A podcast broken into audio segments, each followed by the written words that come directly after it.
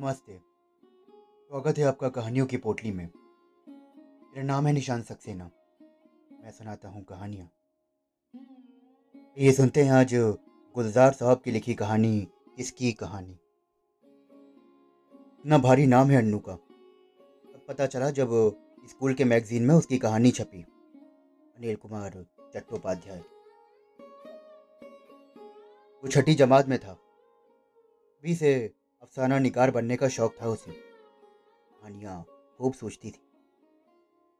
मुझे तो हमेशा से यकीन रहा कि शायर या अदीब होना कोई खुदाई देन की बात है, वरना हर कोई शायर ना हो जाता। अन्नू में वो बात थी जो बड़े बड़े फनकारों को पैदाइशी मिलती है। जब गुल्ली डंडा खेल रहे होते तब भी अन्नू सबसे अलग बैठा कॉपी में कुछ लिख रहा होता, या सोच रहा होता।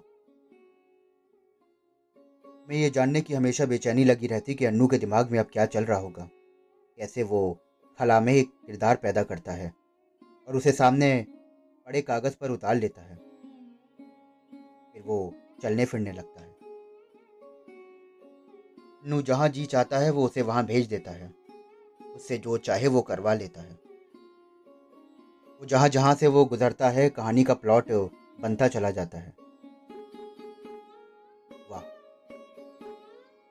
सना निगार भी कमाल होते हैं। जिसे चाहे मार दें और जिसे चाहे ज़िंदगी दे दें। है ना, खुदाई जैसी बात। ये मेरे कॉलेज के ज़माने की बात है। तब अन्नू ने हंस के कहा था। ऐसा नहीं है। मेरे किरदार मनगढ़ंत नहीं है।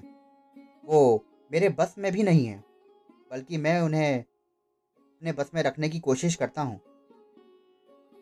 हाँ ये बात एक अलग है कि मैं उनके बस में रहता हूँ। नू अब बात भी राइटर्स की तरह करता था। मुझे बहुत अच्छा लगता था। उसकी कहानी, प्रताप, मिलाप या जंग, जब संडे के एडिशन में छपती थी तो मुझे बड़ा फक्र महसूस होता। मैंने अखबार माँ को दिखाया।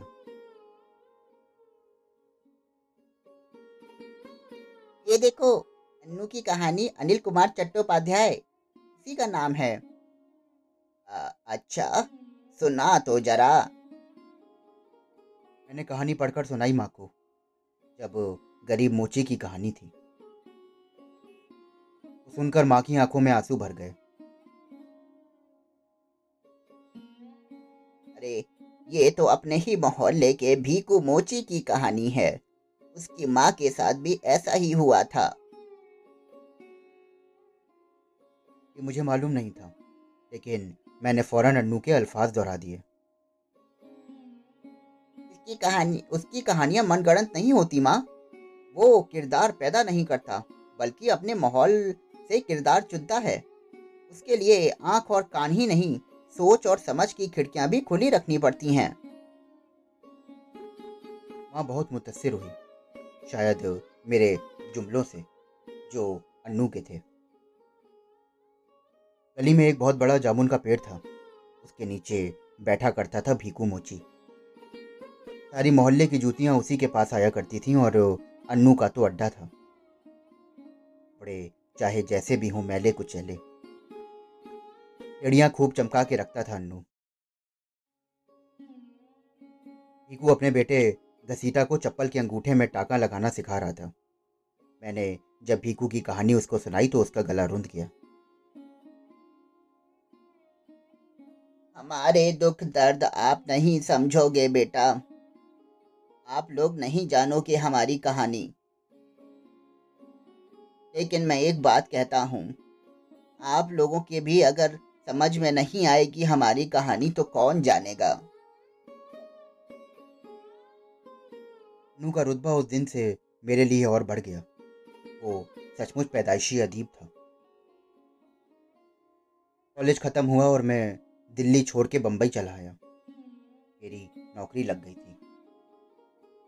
नू अपने बड़े भाई की बैठक पर उनका हाथ बटाने लगा, जहाँ से वो आयुर्वेद और होम्योपैथी की दवाइयाँ दिया करते थे।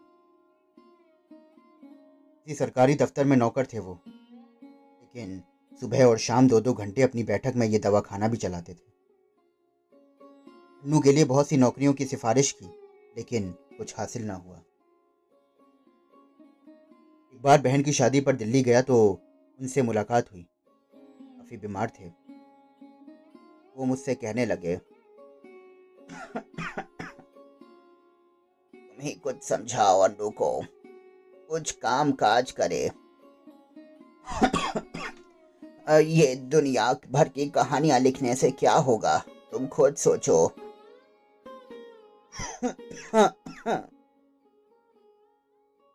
मैं चुप रहा। वो देर तक सीने की बलगम खाली करते रहे और खुद ही बोले वो हराम जादी उसका पीछा छोड़ दे तो उसकी मत ठिकाने आ जाए। मैंने अन्नू से पूछा कि वो हरामजादी कौन है? उसने बताया कि अफसाना गिरी। बस उसी को गालियाँ दिया करते हैं भाई साहब। वो समझते नहीं कि वो जिस्मानी बीमारियों का इलाज करते हैं और मैं समाजी और रूहानी मरीजों का इलाज करता हूँ। मैं समाज के रिश्ते हुए नासूरों पर अपने अफसानों के फाये रखता हूँ। अंधेरे में भटकते हुए मजलूम इंसानों के लिए चिराग जलाता हूँ। उन्हें अपनी जहनी गुलामी की जंजीरें काटने के हथियार मुहैया कराता हूँ। मेरा जी तो चाहा कि मैं ताली बजा दूँ। वो बहुत देर तक बोलता रहा कि उसने बताया कि पहली किताब छपने के लिए तैयार है। के बड़े बड़े अदीबी रिसालों में उसकी कहानियाँ छप रही हैं। सर तकाजे आते हैं रिसालों से। लेकिन वो सबके लिए लिख नहीं पाता।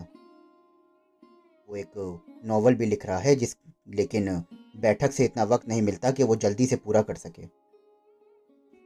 बड़े भाई बहुत बीमार रहते हैं और उनके दो बच्चे।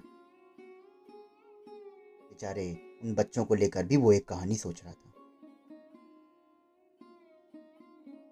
उसकी बातचीत में बड़े बड़े उस नफू का ज़िक्र आता था। कुछ नाम मैंने सुने हुए थे। कुछ वो बता देता था। सादत हसन मंटो, अहमद नदीम कासमी कृष्णचंद्र, राजेंद्र सिंह बेदी के बाद काफफा और सात्र का ज़िक्र मेरे लिए नया था।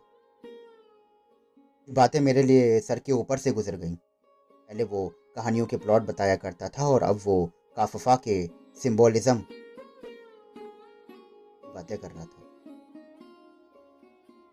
मुझे लगा कि शायद कहानी कहीं पीछे छूट गई है, लेकिन अनिल कुमार चट्टोपाध्याय ने मुझे समझाया। कहानी सिर्फ़ प्लॉट के औकात की तफसील और उससे पैदा होने वाले किरदारों के ताल्लुकात का ही नाम नहीं है, बल्कि जहनी हादसा के तस्रात को। ये बातें मेरे ऊपर से गुजर रही थी, लेकिन मैं उसके वज़न से मुतसर हुए बगैर ना रह सका। अनिल एक बार मुंबई आया, किसी राइटर कॉन्फ्रेंस में हिस्सा लेने के लिए। उसके चारों दस्खत शुदा किताबें मैंने अलमारी से निकाल कर दिखाई। वो किताबों में दोस्तों को दिखाने में बड़ा फक्र महसूस करता था। इतने बड़े अदीब की किताबें और अब वो खुद मेरे यहाँ रह रहा था। मैंने भाई साहब के दोनों बच्चों के अफसाने के बारे में पूछा कि वो लिखा या नहीं लिखा।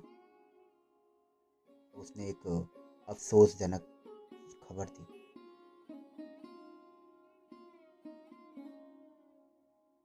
भाई साहब गुजर गए। और रिश्तेदारों ने मिलकर उनकी बेवा पर चादर डाल दी। मुझे शादी करनी पड़ी। और दोस्त, अब मैं उन दोनों बच्चों का बाप हूँ। रोज रहकर अनिल वापस चला गया। उसके बारों में अक्सर अखबारों में भी पढ़ लिया करता था। जब भी कोई नई किताब छपती तो वो मुझे ज़रूर भेज देता था। बहुत सालों बाद एक बार फिर दिल्ली जाना हुआ। अपनी बीवी को भी ले गया था और उससे कहा था कि अपने राइटर दोस्त से ज़रूर मिलाऊँगा।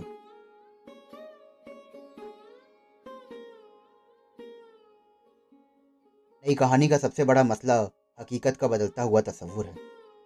हकीकत सिर्फ़ वो नहीं जो दिखाई देती है, बल्कि असल हकीकत वो है जो आँख से नज़र नहीं आती।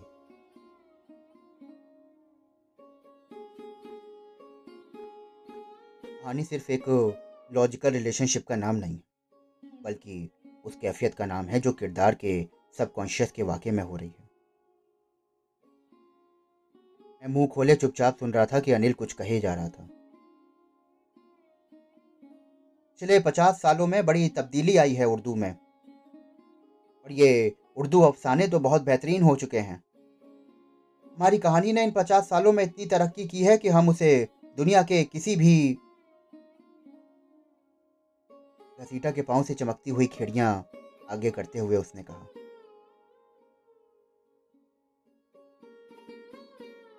इसकी कहानी की बात कर रहे हो भाई साहब?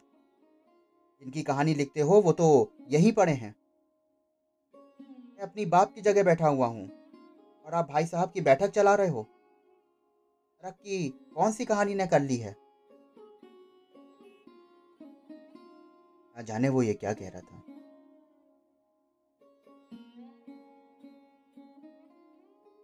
और खेड़ियाँ देकर घसीटा एक चप्पल के अंगूठे का टाका लगाने में मसरूफ हो गया।